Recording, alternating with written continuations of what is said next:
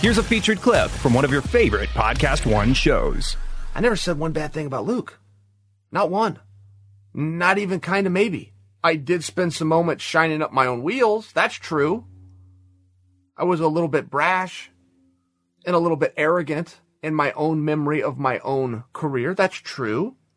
But I didn't say anything about Luke whatsoever. I used his name. He was the one that had given me the idea. I had to credit the guy where I got the idea from. I was given a response to Luke. I mean, in the world of media, you, right, you can't be called plagiarism if I didn't credit to Luke. But I didn't say anything about Luke. I only offer that because it's relevant. And if we're talking about what happened and only what happened and not putting opinions in there, it would be relevant. And I think that maybe Luke is guilty of the same thing I am, which is he didn't actually listen to the piece. I have a feeling he was told by people over social media, hey, Chael just buried you. Chael just came after you. Chael just destroyed you. None of those things happened. You guys listened. You guys would have watched it on YouTube. Am I mistelling that? I don't recall insulting Luke ever, not once, personally or professionally. Still not gonna right now. Just taking a guess.